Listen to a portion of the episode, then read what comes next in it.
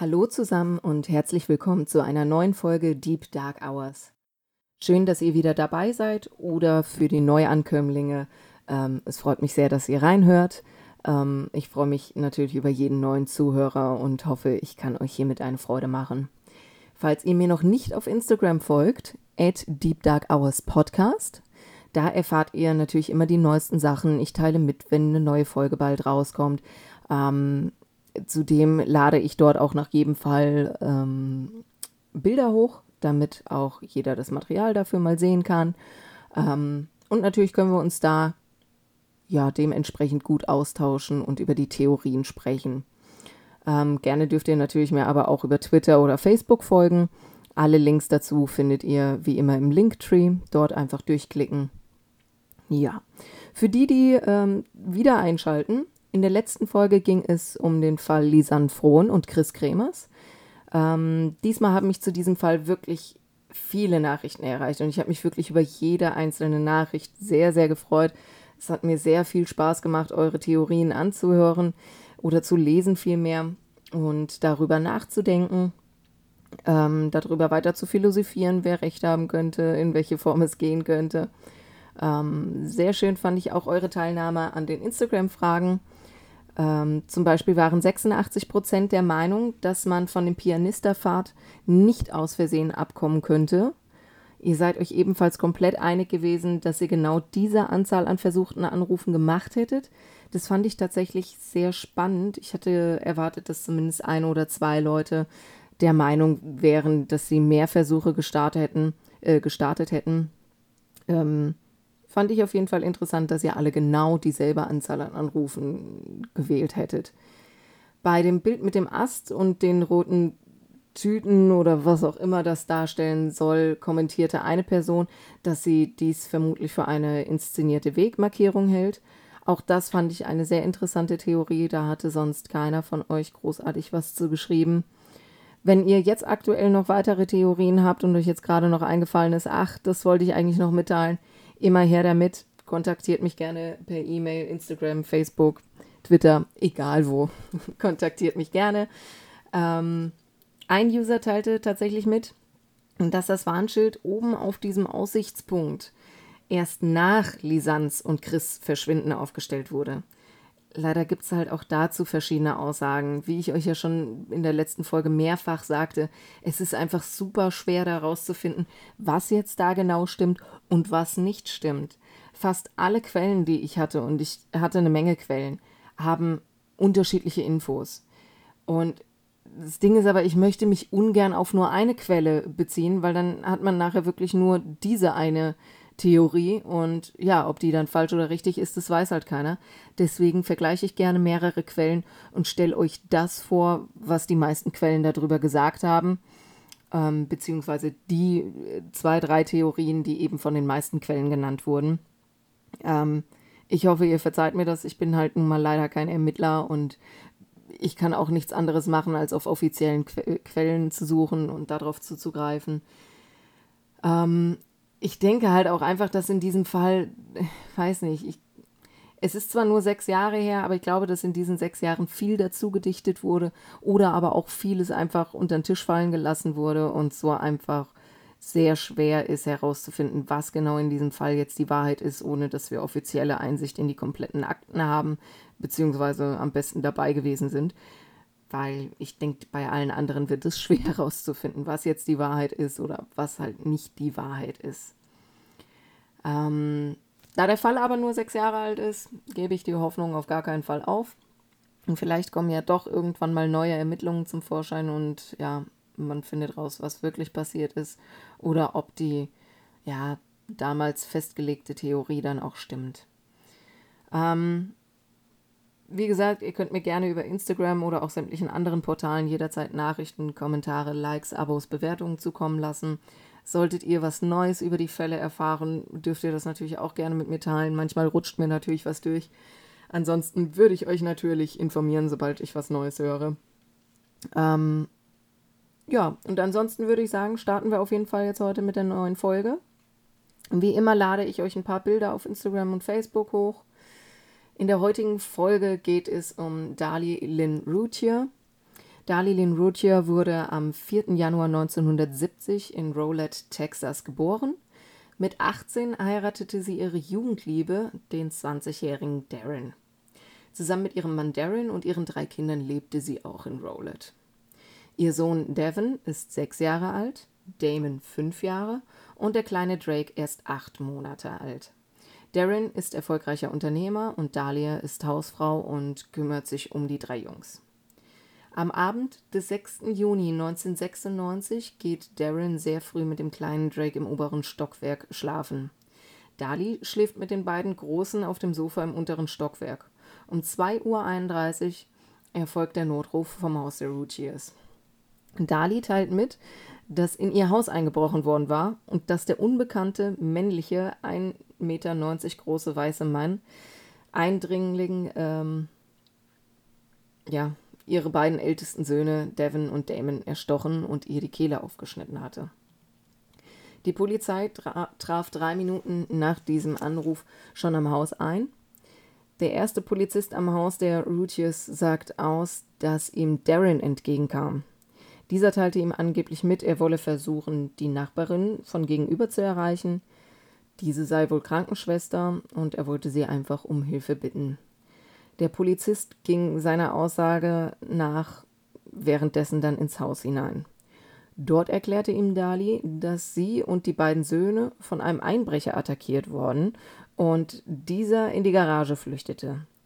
Anstatt jetzt zunächst zu prüfen, ob der Einbrecher sich noch im Haus oder in der Nähe befindet, kümmerte sich der Polizist um den im Sterben liegenden Damon.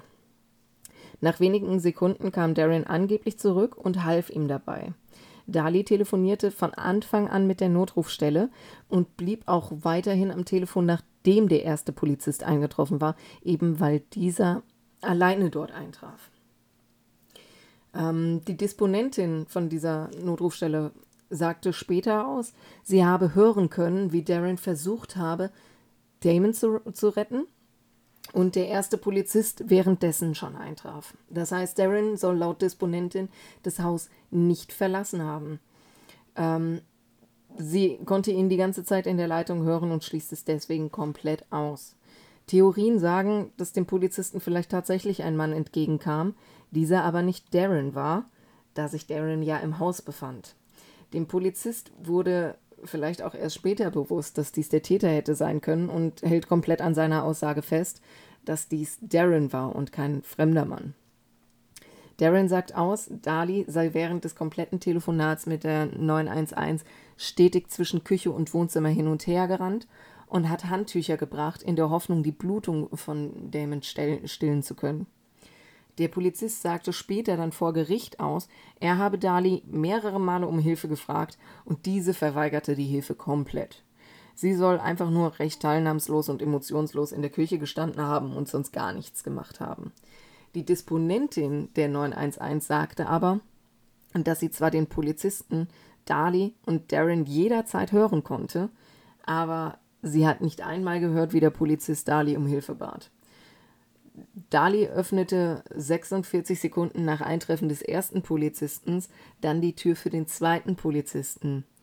Nach zwei Warteminuten wurden dann auch die Rettungskräfte durch den zweiten Polizisten reingelassen und zu Damon gelassen. Warum dieser nicht eher den Zugang gewährte, ist ungeklärt, da konnte ich leider keine Details zu finden. Bei der ersten Durchsuchung des Hauses entdeckten die Ermittler dann ein zerschnittenes Fliegengitter an einem Fenster in der Garage. Das könnte ein möglicher Einbruchspunkt für den Eindringling gewesen sein. Vor Ort konnten sie aber keinen Eindringling mehr feststellen, nachdem sie sich um den schwerst verletzten Dämen gekümmert hatten. Nach ersten Ermittlungen vor Ort schloss die Polizei sofort Raub als Motiv aus, weil es wurde gar nichts gestohlen. Also es muss wohl auch Schmuck und äh, diverse Kleinigkeiten auf der Anrichte gelegen haben, aber wurde absolut nicht angerührt. Nach ersten Ermittlungen ähm, fragten sie dann eben nochmal Dali nach einer Aussage und Dali erzählte der Polizei, dass sie mit den beiden Jungs beim Fernsehen auf dem Sofa eingeschlafen sei und später wachte sie auf und entdeckte einen unbekannten Mann in ihrem Haus. Als sie sich versuchte, ihm zu nähern, sei dieser wohl geflohen. Er ließ das Messer in den Hauswirtschaftsraum fallen und rannte. Sie hob das Messer hoch und jagte ihn quasi so davon. Laut ihren Aussagen stellte sie erst danach fest, dass sie und ihre Kinder verwundet waren und rief die Polizei. Den Täter konnte sie nicht im geringsten näher beschreiben als ca. 1,90, weiß und männlich. Und der Zeitpunkt ihrer Aussage wird ähm, zwischenzeitlich sehr stark kritisiert, weil sie wurde direkt nach ihrer Not-OP befragt, wo sie so gerade langsam zu sich kam. Aber bereits nach dieser ersten Aussage fand die Polizei es sehr verdächtig, dass Dali scheinbar erst aufwachte, als sie ein Messer an der Kehle spürte und es äh, laut ihr zu einem kurzen Kampf kam. Ähm, Dali teilte mit, dass der Angre äh, Angreifer durch die Garage geflohen sei. Die Polizisten konnten aber überhaupt gar keine Anzeichen erkennen, dass dort überhaupt jemand gewesen sei.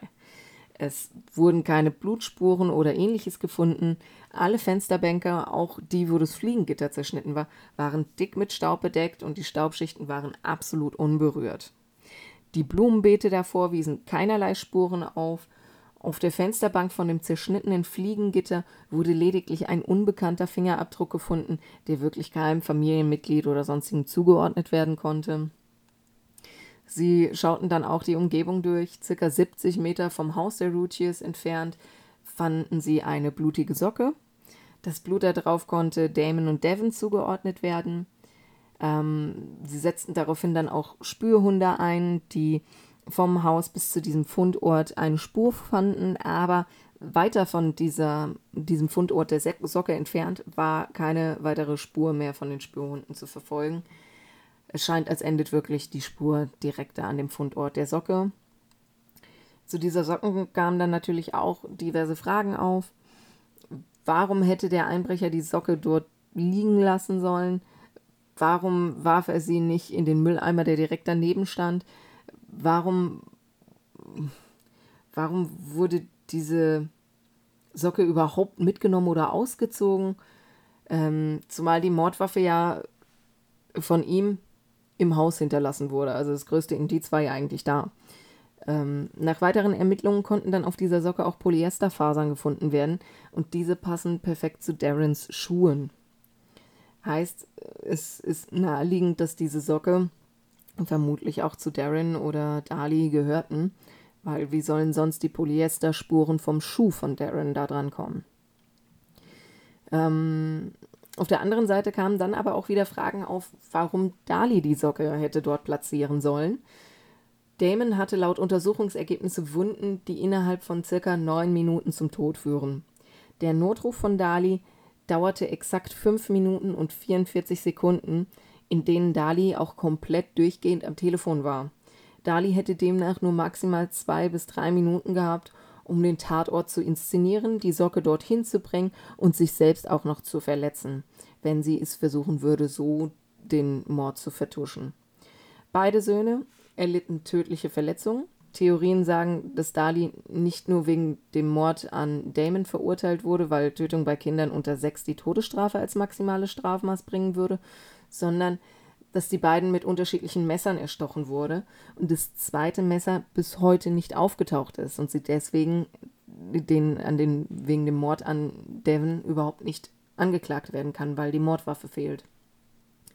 Bei Untersuchungen im Haus fand die Polizei in der Küche einen Messerblock, in der ein Messer fehlte und das Messer, das der Einbrecher laut Dali fallen ließ, gehörte in diesen Messerblock, also es konnte da einwandfrei zugeordnet werden generell kann ich zu der Theorie mit den zwei verschiedenen Mordwaffen leider keine richtigen Fakten finden. Wirklich nur die Theorien. Gern hätte ich da noch mehr zu erzählt. Aber es heißt von manchen so, ich weiß aber nicht, was da dran ist. Die Wunden von Dali, die eher als oberflächlich bezeichnet wurden, während manche die eher als stark bezeichnen würden, befanden sich nur zwei Millimeter von der Halsschlagader entfernt. Dali ist Rechtshänderin. Die Wunden hatten einen Winkel, durch den es schwer wäre, diese mit der rechten Hand sich selbst zuzufügen. Schwer, aber nicht unmöglich. Also es hätte durchaus so passieren können. Ähm, Dalis Leben wurde im Endeffekt von einer Goldkette gerettet. Und die war in die Wunde geraten und hatte quasi das Messer beim Schneiden gestoppt. Andernfalls wäre die Halsschlagader durchtrennt worden und Dali wäre in wenigen Minuten verblutet. So konnte Dali aber einfach genäht werden, die Kette wurde rausoperiert und ähm, ja, nach circa zwei Tagen konnte sie das Krankenhaus entlassen. Ihr jüngster Sohn Drake und ihr Mann Darren entkamen beide ohne irgendwelche Verletzungen. Darren wachte wohl erst auf, als er Glas zerspringen hörte und kam herunter, als die Polizei dann auch schon fast da war. Er soll angeblich auch zur Polizei nicht viel gesagt oder gefragt haben, ähm, wie es Dali und, und den beiden Söhnen geht, sondern er muss wohl als allererstes zum Polizisten gesagt haben, ist Dali nicht schön und hat sie nicht großartige Brüste. Er machte dann halt auch die Aussage, dass er sich schon vorstellen könnte, was ein Einbrecher bei einer so gut aussehenden Blondine wollte. Das wirkte zu dem Zeitpunkt natürlich sehr komisch, zumal seine beiden Söhne dann bereits tot waren und es war unklar, ob Dali es überhaupt schaffen würde mit, mit ihrer Halswunde. Auf Dalis Shirt fand man am Rücken Blutspuren der Jungs. Laut Ermittler kommen diese zustande, weil Dali beim Erstechen der Jungs das Messer über ihren Kopf hob, um auszuholen. Die Blutstropfen auf dem Boden wurden natürlich auf DNA und auch auf Größe und Form untersucht. An der Aussage von Dali gab es einige Ungereimtheiten. Sie sagte zum Beispiel, dass der Einbrecher durch die Küche Richtung Garage floh und auf dieser Flucht riss er in der Küche ein Weinglas zu Boden. Die Glasstücke von diesem Weinglas lagen jedoch auf den Blutstropfen und Dalis Füße hatten keinerlei Wunden. Das heißt, wenn sie ja hinter ihm herrannte, dann müsste das Glas eigentlich, wenn dann hinter ihr zu Bruch fallen, weil vor ihr, dann kann es nicht auf ihren Blutspuren landen. Ebenfalls wurden unter einem umgefallenen Staubsauger Blutstropfen gefunden. Sogar Abdrücke von, von den Rollen von dem Staubsauger waren in den Blutspuren ersichtlich. Es scheint irgendwie so, als hätte Dali, äh, während sie durch die Küche gerannt ist und bevor das Glas zersprang und der Staubsauger umfiel, als wäre sie schon mal da gewesen, weil sich eben das Blut unter den Scherben und dem Staubsauger befand. Auf dem Griff des Staubsaugers fanden sich ebenfalls Blutstropfen. Diese könnten Dali zugeordnet werden und wirkten, als hätte sie sich über den Staubsauger gebeugt. Blutspuren, Blutspurenexperten analysierten die Bluttropfen in der Küche und fanden dabei auch heraus, dass die Tropfen ineinander gefallen waren, das bedeutet, dass der blutende Mensch entweder stillgestanden haben muss, für das mehrere Bluttropfen auf einen und denselben Fleck fallen, oder sich sehr langsam bewegt haben muss.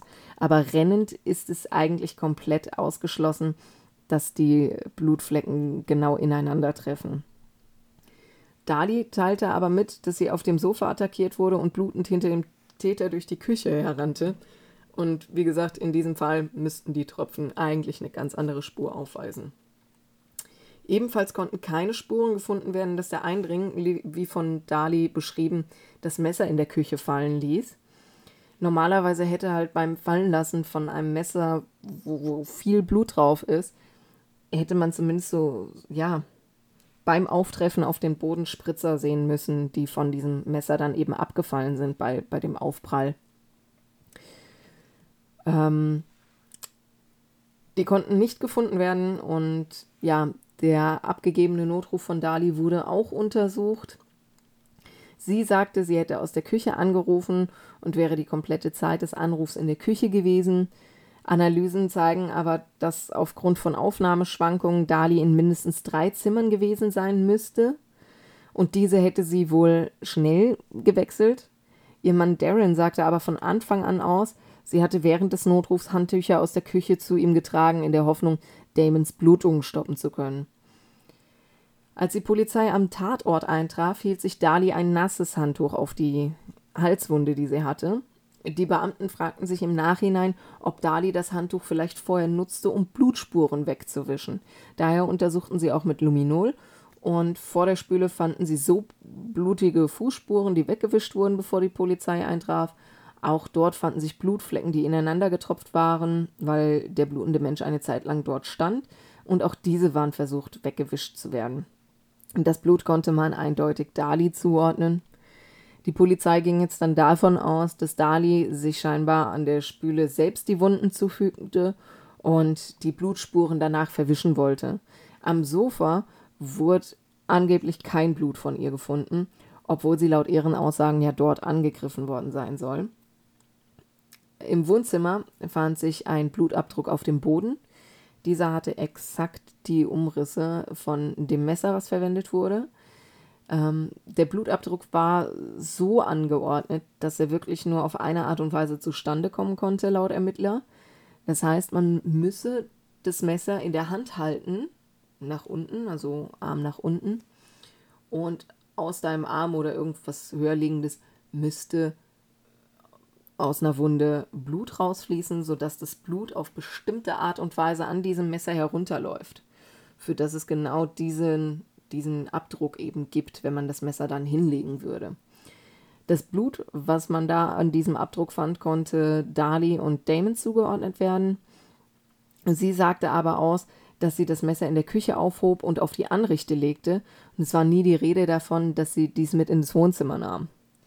Großen Aufschrei erregte eine Videoaufnahme, auf der dann acht Tage nach dem Vorfall Dali und der Rest der Familie zu sehen war, wie sie an Devon und Damons Grab stehen und Devons Geburtstag feierten. Mit Gesang, Luftschlangen und Luftballons. Aussage war, dass Devon das so gewollt hätte. Diese Aufnahme wurde der Jury neunmal hintereinander gezeigt, allerdings sehr, sehr stark gekürzt. In der gezeigten Fassung waren Dali und der Rest der Familie ausgelassen am Grab am Feiern und Dali benutzte Luftschlangenspray. Auch ihr Interview wirkte auf viele viel zu fröhlich, auf andere so, als würde sie unter starken Antidepressiva stehen. Das Luftschlangenspray hatte Dalis Schwester Dana mitgebracht, weil die Jungen das Luftschlangenspray schon immer geliebt hatten. Ausschnitte, in denen Dali Wein zusammengebrochen war, wurde vor Gericht überhaupt nicht gezeigt. Diese hätten aber gegebenenfalls ein anderes Bild abgegeben, weil klar, wenn du eine Frau nur ja, feiernd am Grab siehst, wirkt es doch ein bisschen befremdlich, so acht Tage nachdem dein Kind gestorben ist. Aber ja, schwer sich da rein zu versetzen. Jeder geht anders mit Trauer um. Man weiß es nicht, ob, ob das ihr Art war, das irgendwie herunterzuspielen und irgendwie gut zu machen. Sie sagte auch später nochmal aus, dass zu diesem Zeitpunkt auch andere Kinder anwesend waren und dass ihr mehrfach ins Gewissen geredet wurde, dass sie da jetzt bitte normal wirken soll und den Kindern keine Angst machen soll durch, durch Geheule oder sonstiges. Ähm, wie gesagt, in der längeren Fassung soll, beziehungsweise sieht man tatsächlich auch, wie sie, wie sie aber eher zu, ja, ein bisschen depressiv wirkt, eben traurig so wie wenn das Kind halt gestorben ist, ne? Dass es dann eher so diese normale Reaktion war. Aber diese, diese Sachen wurden halt vor Gericht ausgelassen. Alle Jurymitglieder, die später dann das komplette Video gesehen haben und nicht nur die geschnittene Fassung, gaben dann an, hätten sie das komplette Video gesehen, hätten sie anders entschieden. Der Tatort wurde erst abgeriegelt, nachdem Polizei, Notarzt und Nachbarn vor Ort waren, und erst dann wurde nach Beweisen gesucht ist natürlich schon mal schlecht, weil der ganze Raum eigentlich kontaminiert wurde mit sämtlichen anderen Sachen und bestimmt wurde irgendwas bewegt. Also normalerweise hätte man halt davor schon abriegeln sollen. Ähm, die Verteidigung kritisiert sehr stark, dass nach rund 20 Minuten Ermittlungen am Tatort die Ermittler das Hauptaugenmerk schon auf Dali gelegt haben sollen und dementsprechend wirklich nur noch nach Indizien für ihre Tat anstatt nach Hinweisen auf den Eindringling gesucht hatten. Im kompletten Haus wurde keinerlei DNA gefunden, die niemandem zugeordnet werden konnte. Lediglich zwei blutige Fingerabdrücke wurden gefunden, die niemandem der Familie zugeordnet werden konnten. Manche sagen aus, dass die Abdrücke einfach zu verwischt waren, für das man sie hätte zuordnen können. Andere sagen, dass ähm, es ganz klar ersichtlich war, dass sie nicht zur Familie gehören und deswegen es überhaupt nicht versucht wurde. Als Motiv sahen die Ermittler finanzielle Probleme.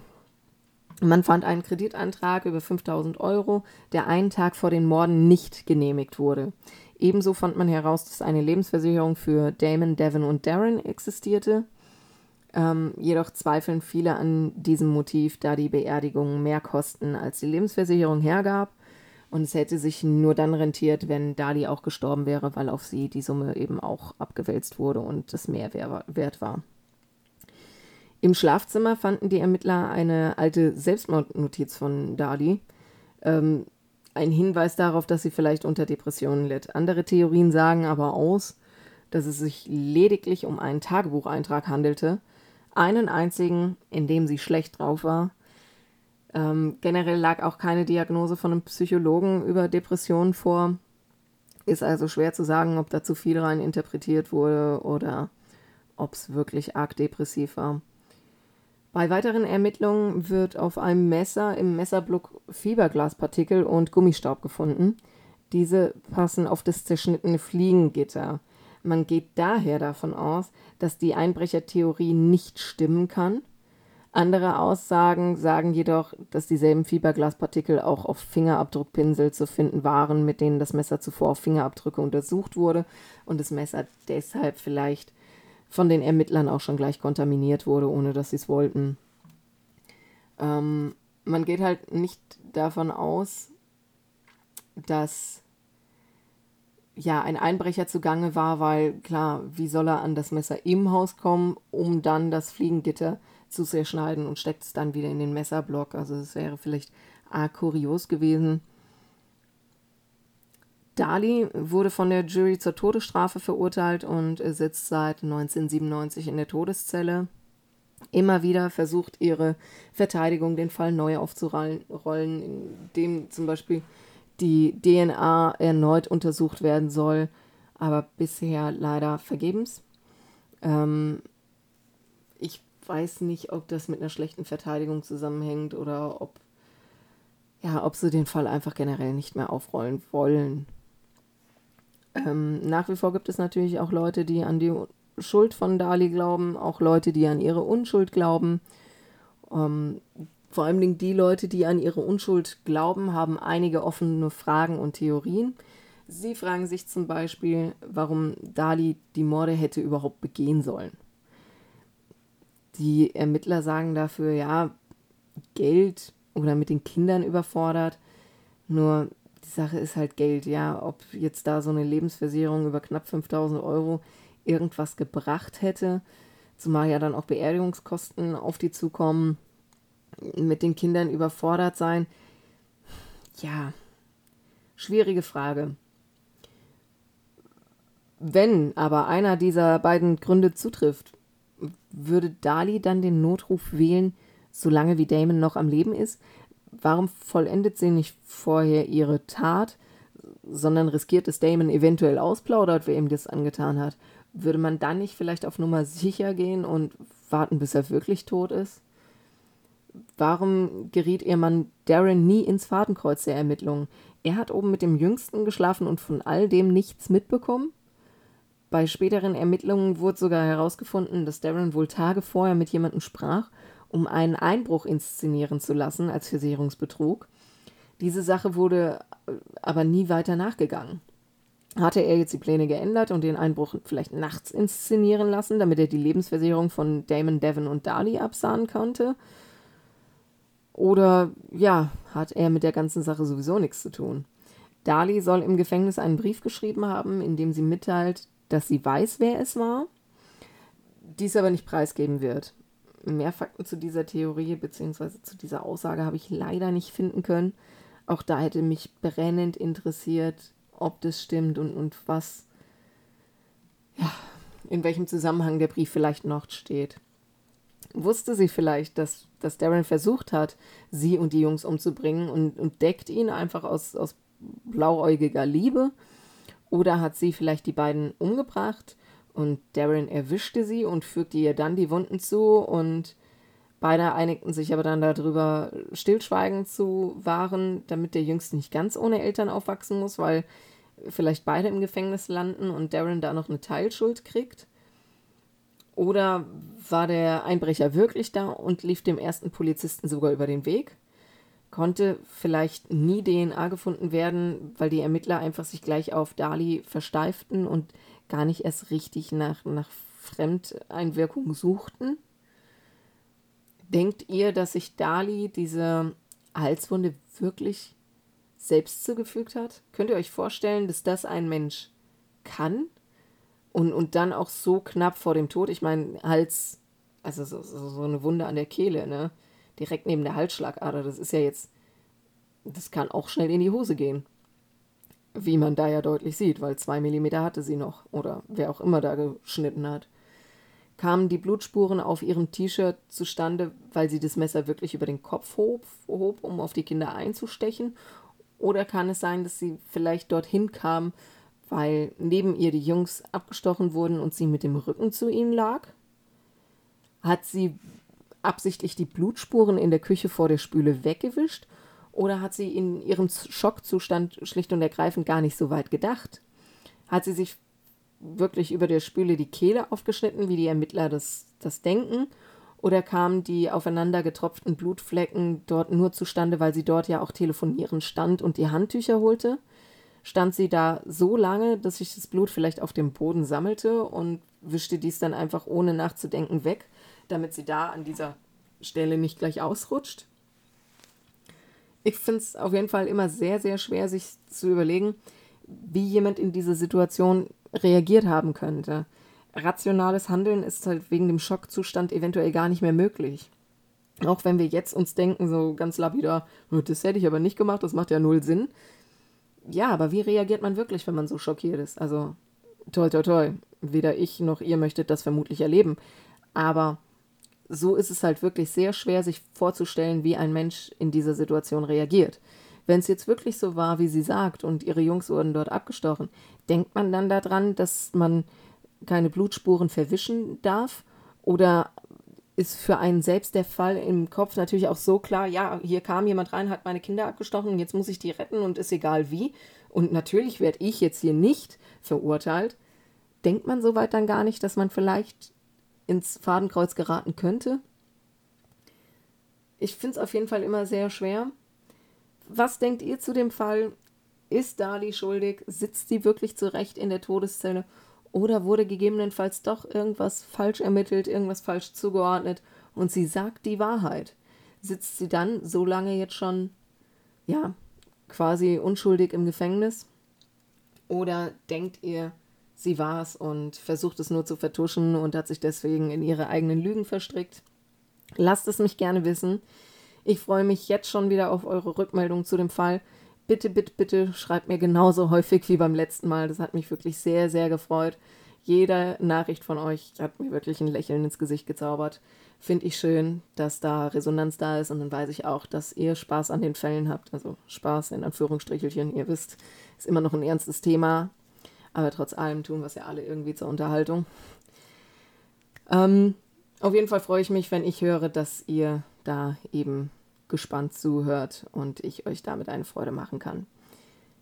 Wie immer findet ihr Bilder zu dem Fall auf Instagram und Facebook. Falls ihr Themenwünsche habt oder Verbesserungsideen oder irgendwas auf dem Herzen habt, Deep Dark Hours Podcast at gmx.de oder aber auch gerne über Instagram, Twitter, Facebook.